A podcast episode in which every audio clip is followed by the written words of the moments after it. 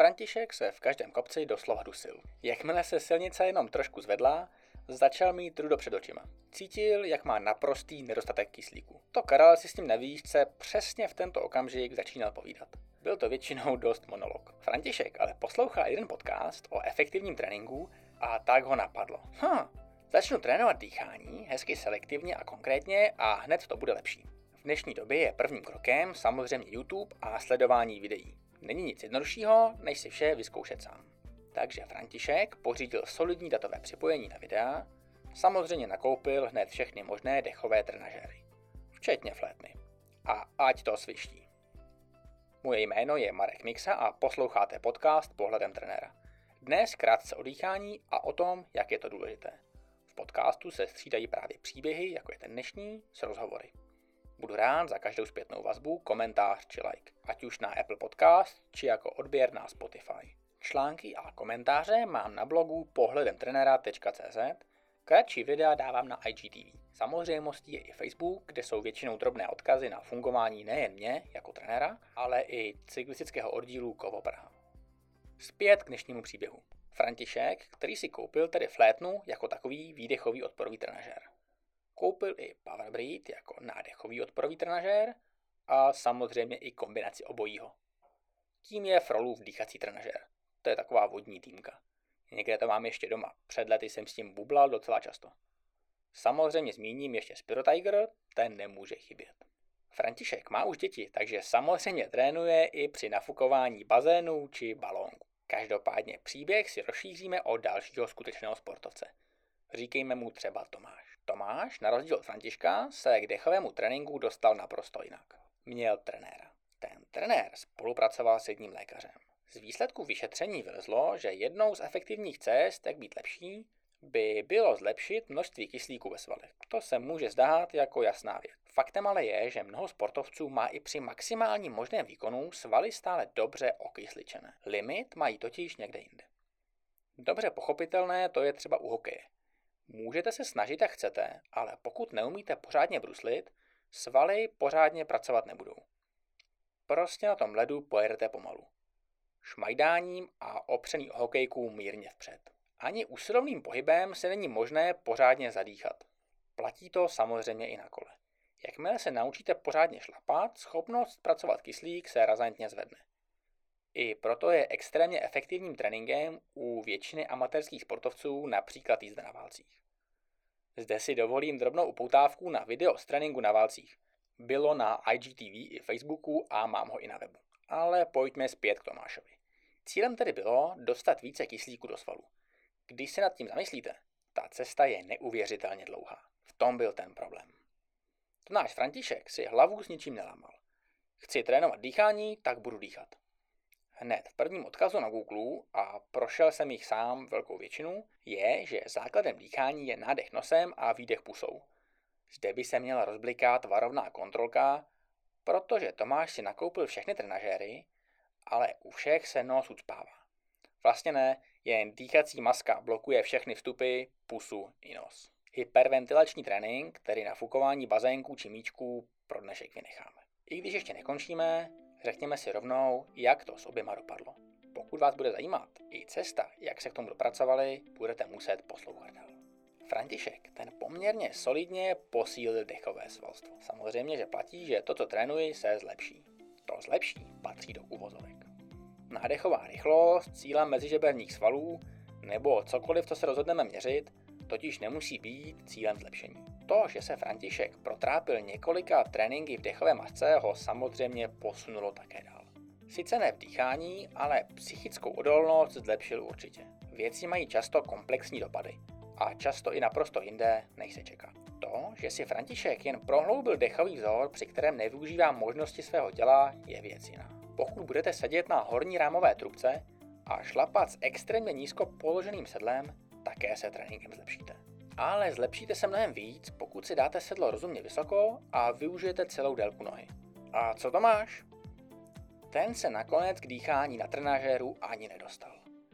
Investice do vybavení se ukázala jako naprosto zbytečná, protože na té cestě té molekuly kyslíku ve vzduchu až do svalu byl zádrhel. Malá odbočka. Znáte kreslený seriál Byl jednou jeden život? Kdo chce porozumět tělu, tímhle by měl rozhodně začít. Molekuly kyslíků totiž letí do těla. První bariéry jsou čistě mechanické. Od průchodnosti cest po kapacitu plic. A už na té kapacitě plic se zasekl Tomáš.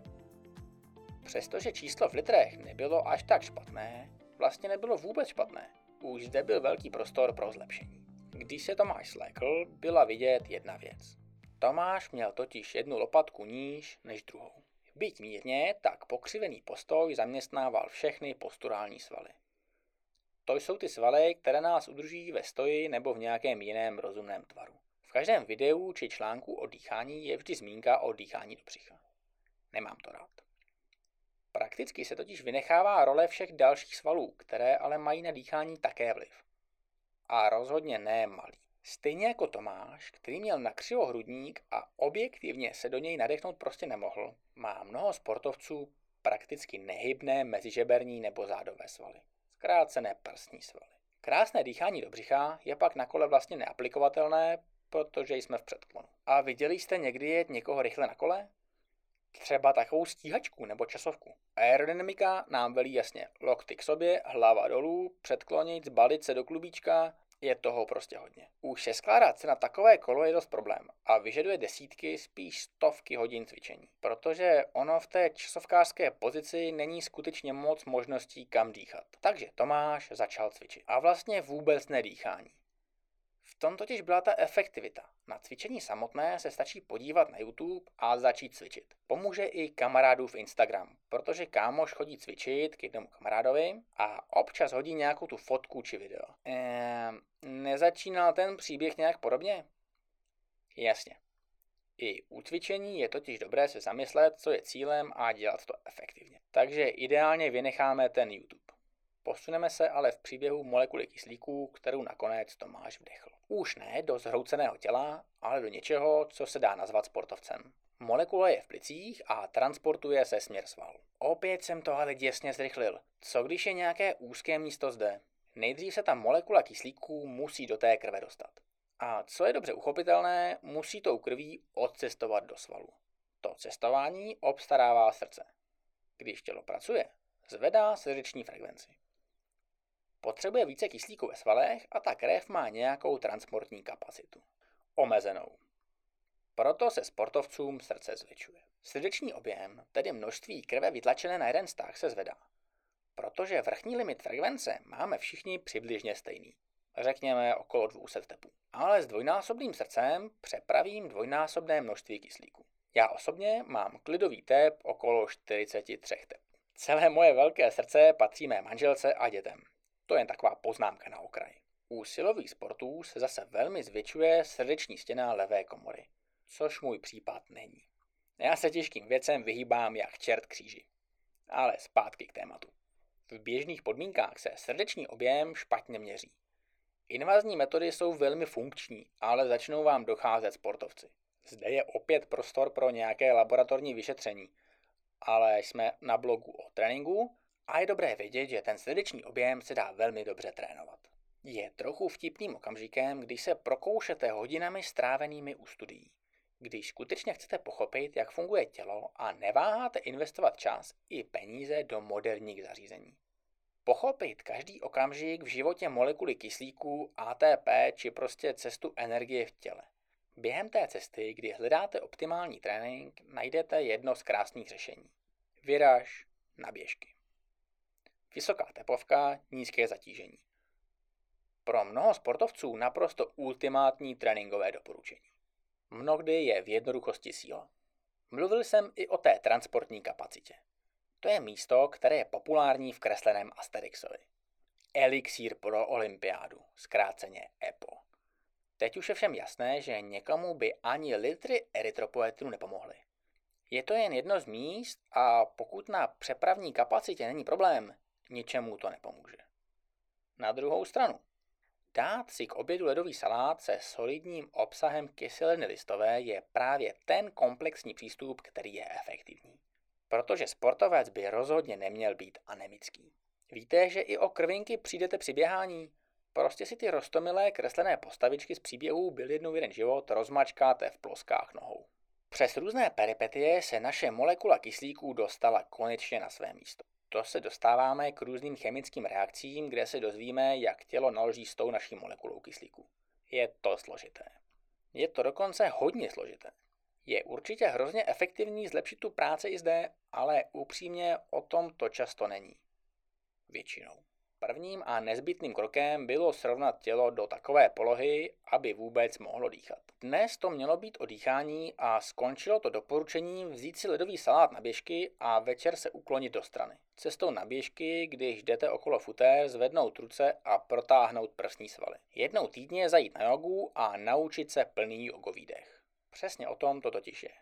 Není efektivnější cesty, než najít něco jednoduchého s velkou přidanou hodnotou. Ty složité věci si nechte na později.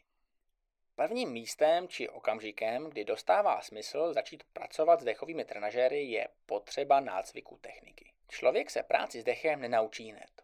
Trenažér tomu všemu může pomoci, jde ale i o to, jaký zvolit. A proč ho zvolit. Já osobně používám hlavně dva, respektive čtyři trenažéry. Powerbreed, ten jednodušší, mechanický, plus variantu K5, která už je elektronická. Spiro Tiger mám také ve dvou verzích, jak Go, tak Smart. K čemu je který dobrý jsem rozebíral na IGTV a určitě se k tomu ještě vrátím. Dnes bych tu chtěl ale hlavně zmínit komplexní benefity. Je fajn cvičit dýchání, ale kontrolou by totiž nemělo být jen zlepšení parametrů na tom daném trenažéru, ale právě zlepšení něčeho jiného. Toho, co skutečně bylo cílem. Dobře se měří například spirometrie při zátěži. To je jedna z těch důležitých věcí při testování u lékařů, jak jsem zmiňoval minule. Na daném tréninku se může měřit aktivita dýchacích svalů, třeba právě těch mezižeberních.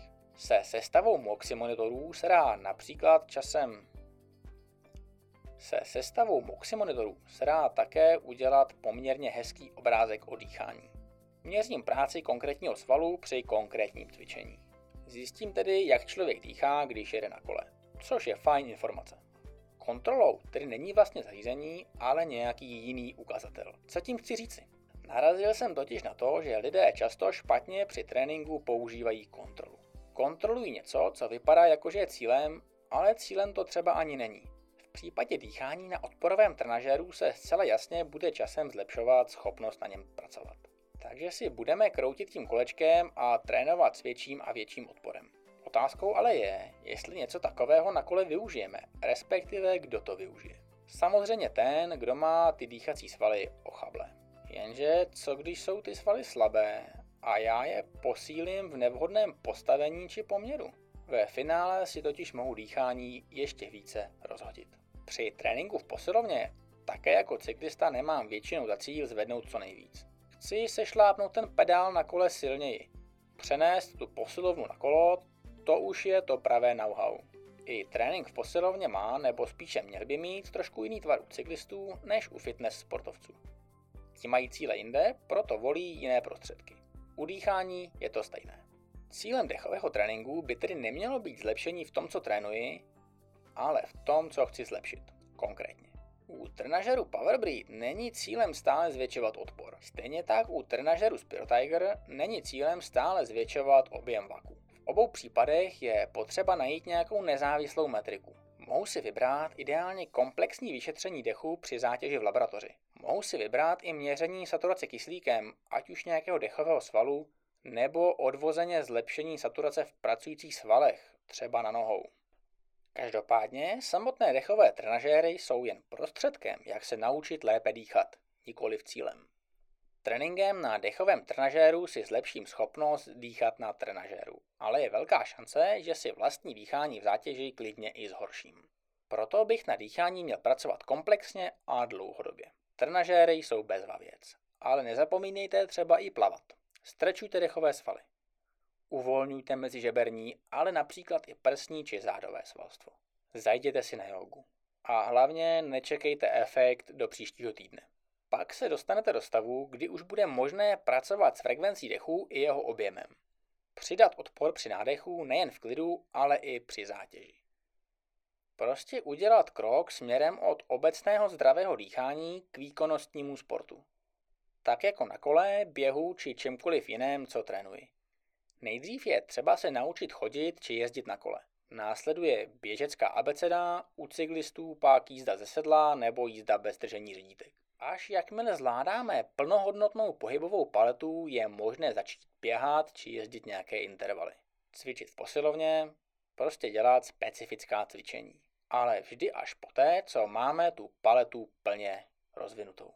Pro zábavu je samozřejmě fajn zaběhat si rychle i při nácviku pohybových schopností. Dětem rozhodně nebudete rozmlouvat běhání za míčem s tím, že se utaví. Ale v jistý okamžik bude potřeba dát tréninku strukturu. Ta struktura má nějaký cíl. A lze to aplikovat právě i na dýchání. Mám jednoho sportovce, kde jsme v tom komplexním pojetí pěkně daleko a všechno do sebe krásně zapadá. Trénink na kole je základním stavebním kamenem. Přesně podle potřeb je okolo vyskládaná posilovna a cvičení. To ještě není nějak extra.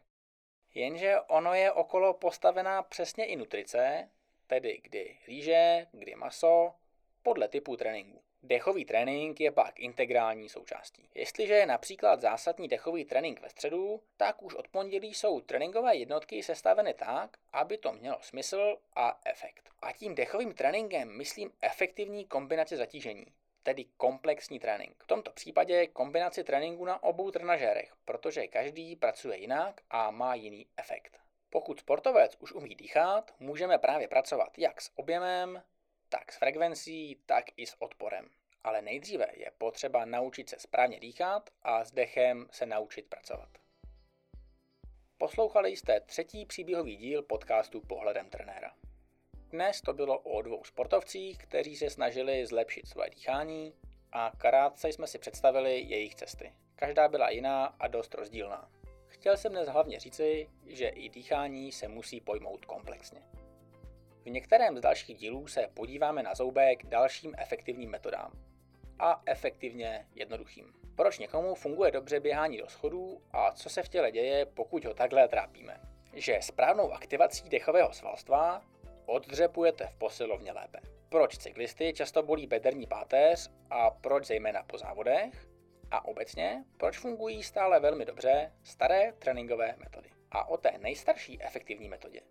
O objemovém tréninku se budu bavit v příštím díle s Jirkou Dostálem z Centra sportovní medicíny. Mějte se krásně a já se těším na další díl.